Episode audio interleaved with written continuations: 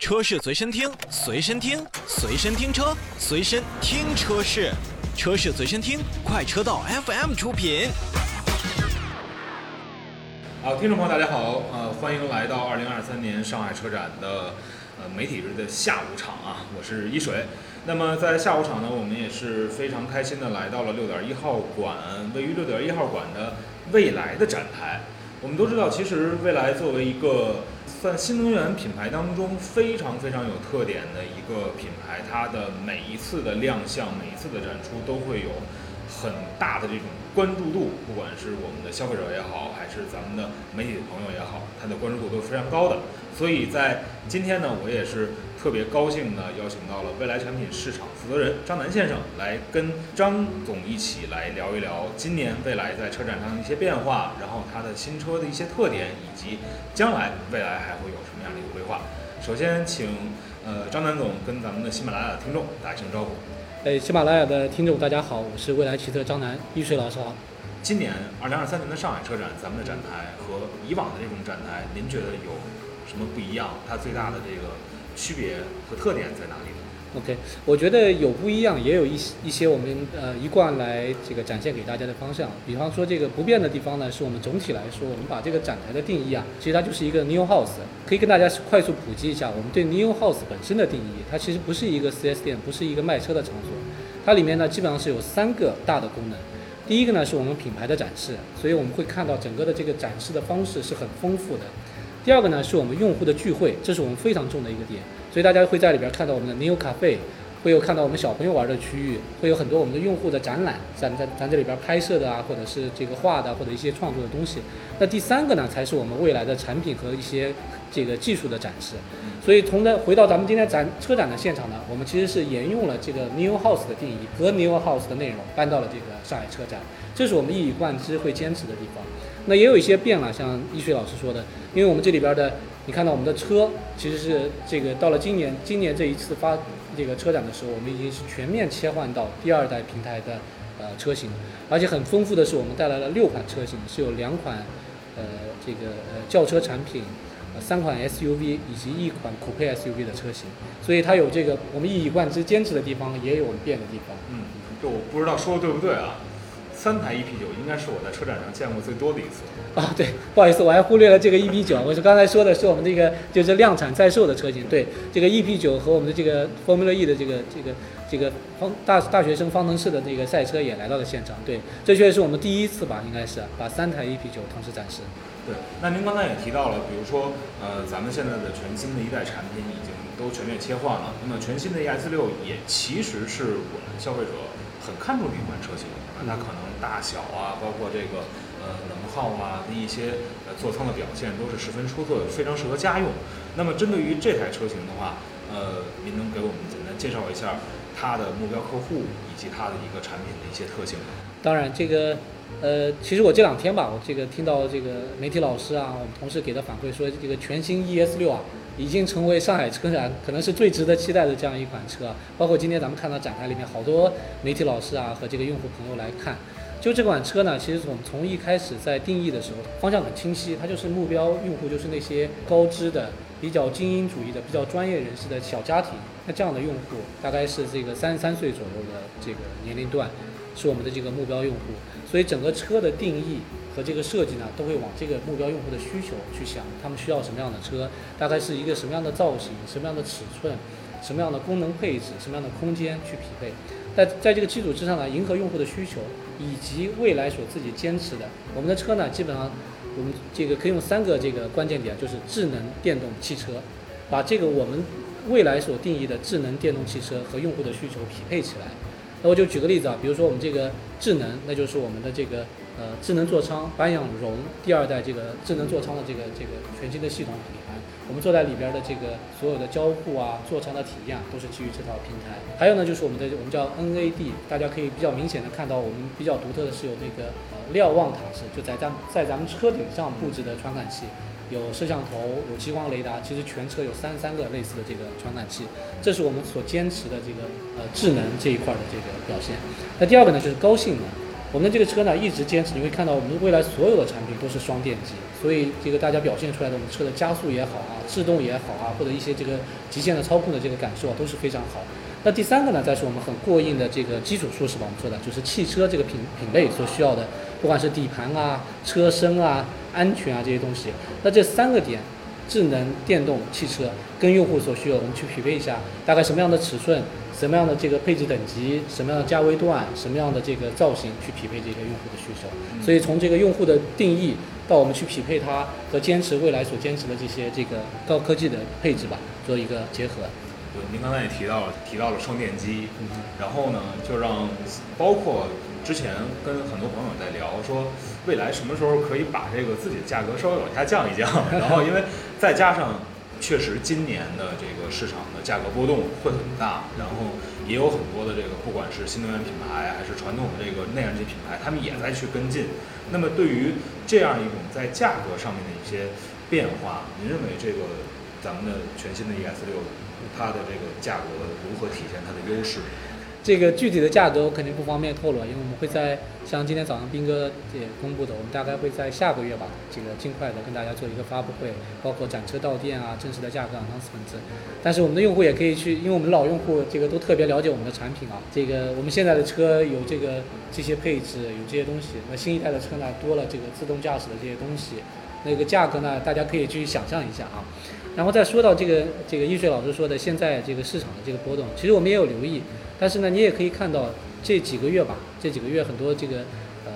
友商都在调整，但其实未来本身的订单或者交付量其实还是比较稳步的在在回升这个阶段，所以我觉得有坚持自己的这个这个定位，这个高端品牌的定位还是要这个很自信的去坚持。那这个最后呢，我们可以这个在呃这剩下就是我们的工作，怎么去把我们真正的这个高端性价比跟用户解释清楚。那比方说从这个电动车的购置上面，本身它就是省了这个呃购置附加税，这其实对于一个三十万或者四十万的车要接近三万多块钱的这样的一个税费，这是本身它购置的一个优势。然后在这个使用阶段，其实相对于油车的话，它有这个油费，每个月怎么也得一两千块钱吧，那这个又是使用阶段。再加上未来全息这个服务，我们的服务这个这一块对用户节省和这个精力上的这个节省也是很大。然后在另外一个呢，我们有一个 bus， 我不知道大家是不是了解，就是您在购车的时候呢，对车电分离，您可以这个呃不去这个购买这块电池。那这个东西呢，它其实这个车电分离，呃一个呢是确实您在购置的时候，它的购置成本会降低，你只需每个月支付九百八十元的一个电池租赁费和这个补能费用。那另外一个好处是呢，就是从用户的角度来说，他不用去承担电池这一个呃这么重成本。但是呢，可能在中长期你又都可以预计到这个电池会有衰退的，消耗品，它是一个消耗品。那这样的话，你把这个分离之后，接下来在用户在置换二手车的时候，其实对用户的二手车的这个保护也是有一个。所以你看，这个方方面面，从购置、从使用到二手车置换来说，这个我们这样一个呃电动车，再加上一个车电分离、可充可换、可升级的电池，这个这样的一个车身技术，我觉得这个综合性价比，这当然是我们的重要的工作，要去跟用户解释清楚，跟这个公众去解释清楚我们定义的这个呃高端性价比。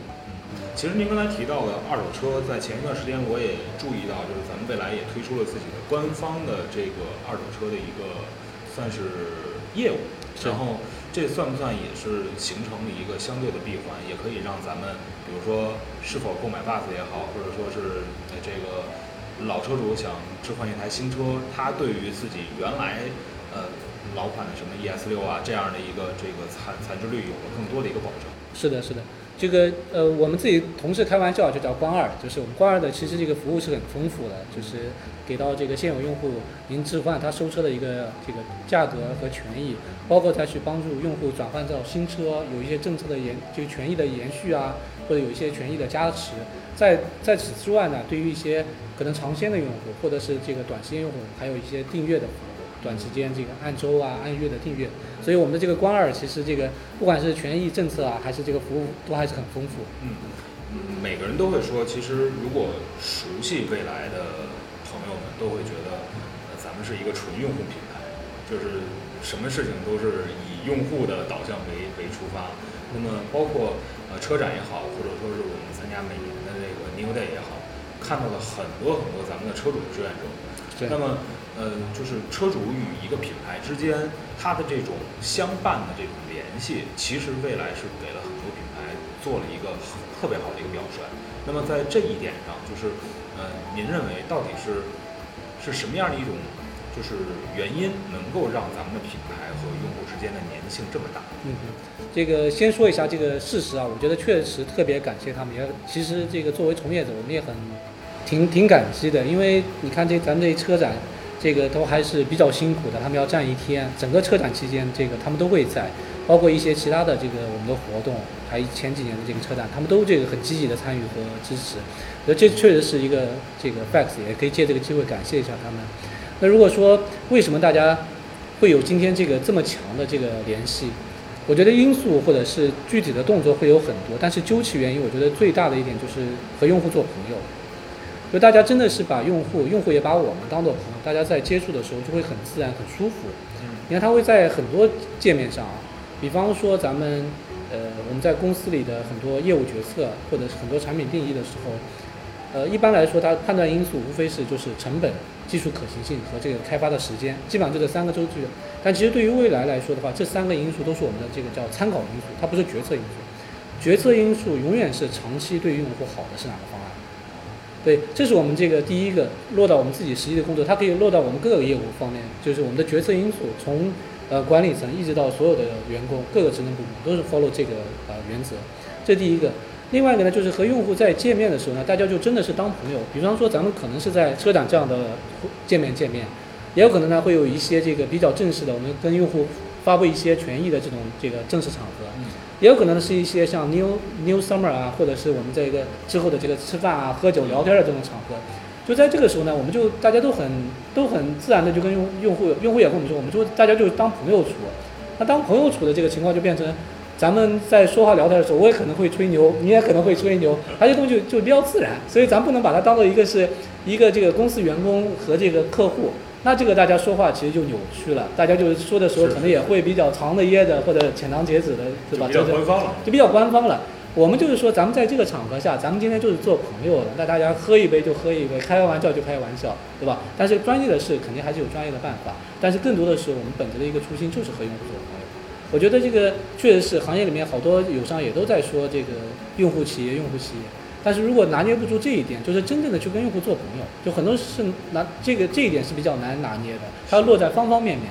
做到这一点的时候，这个长只要坚持长期，用户都会这个这样的。就大家之间有的时候我们觉得做的不够好的，他们就很直言不讳的跟我们说，对吧？那确实是我们做的不够好，或者我们考虑的不周到。那有些做的好的，用户就会这个给我们点赞。然后有一些这个大家共形成共力的时候，你看像车展这种情况，大家就很积极，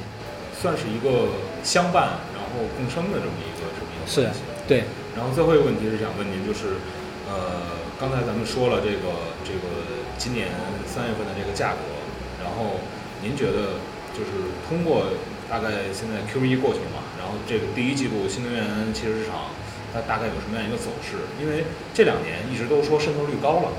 呃，我们消费者可能在日后在选择新能源车型的时候，它的占比考虑因素就越来越多。然后在这一方面的话，呃，咱们未来比如说在将来的一些呃市场的一些推广动作呀，包括一些在呃用户的这种获客的方式上，会有什么就是比较特殊的一些考量？嗯。我觉得这个具体的动作可能可以有很多啊，但是比较重的一个点就是从内部讨论，就是从原来 Big Bang 的角度到运运营的这个角度，就是原来这个行业的营销呢，大家大家都是做这个、呃、Big Campaign， 就比如说一个很盛大的发布会或者是上海车展，其实再往接下来之后，发布之后，日常的运营这个 operational 的这种工作是更重，那它就渗透到各个方方面面了。比如说我们的 A P P， 它不再是说今年上海车展可能，那之后可能每天它都会根据不同的用户需求、不同的用户界面，持续不断的推出这些东西。运营类的东西会是我们接下来很重的一个。呃、这个其实也是咱们一直在做的。对，这个我觉得也是区别未来和这个这个这个其他品牌的。是，对，这个我觉得是是我们比较坚持，或者是这个，其实我觉得说实话还有很多要提高的地方。嗯、那在将来。这个新能源车的整个这个市场，你又会做什么样的一个判断呢？就是它会持续的增长吗？它会一定会去呃有更强的渗透率，因为现在说是百分之三十嘛，是，就是比如说到四十五十，您认为那个时间段的时候，咱们的这种市场份额，或者说咱们未来的这个呃领导力，是不是也就会更强一些？嗯，这个我觉得，与其去判断它，还不如就做好我们今天的工作，我们去力争吧。我觉得从大的方向来说，就是呃，我们坚信这个赛道是是正确的。呃，我们坚信我们的打法是正确的，那剩下的东西，我觉得这个自然的这个因果关系会告诉我们结果。这个只要做好眼前的事情，我觉得这个呃一定会达到一个我们想希望想要成为的那个位置。嗯，好，再次感谢您呃接受我们的访问。好，谢谢。然后在呃车展期间呢，也是希望大家能够来到六点一号馆，来到咱们是呃未来的展台，来看看上海车展独有的N I O House的这个风采。欢迎大家，谢谢大家，谢谢。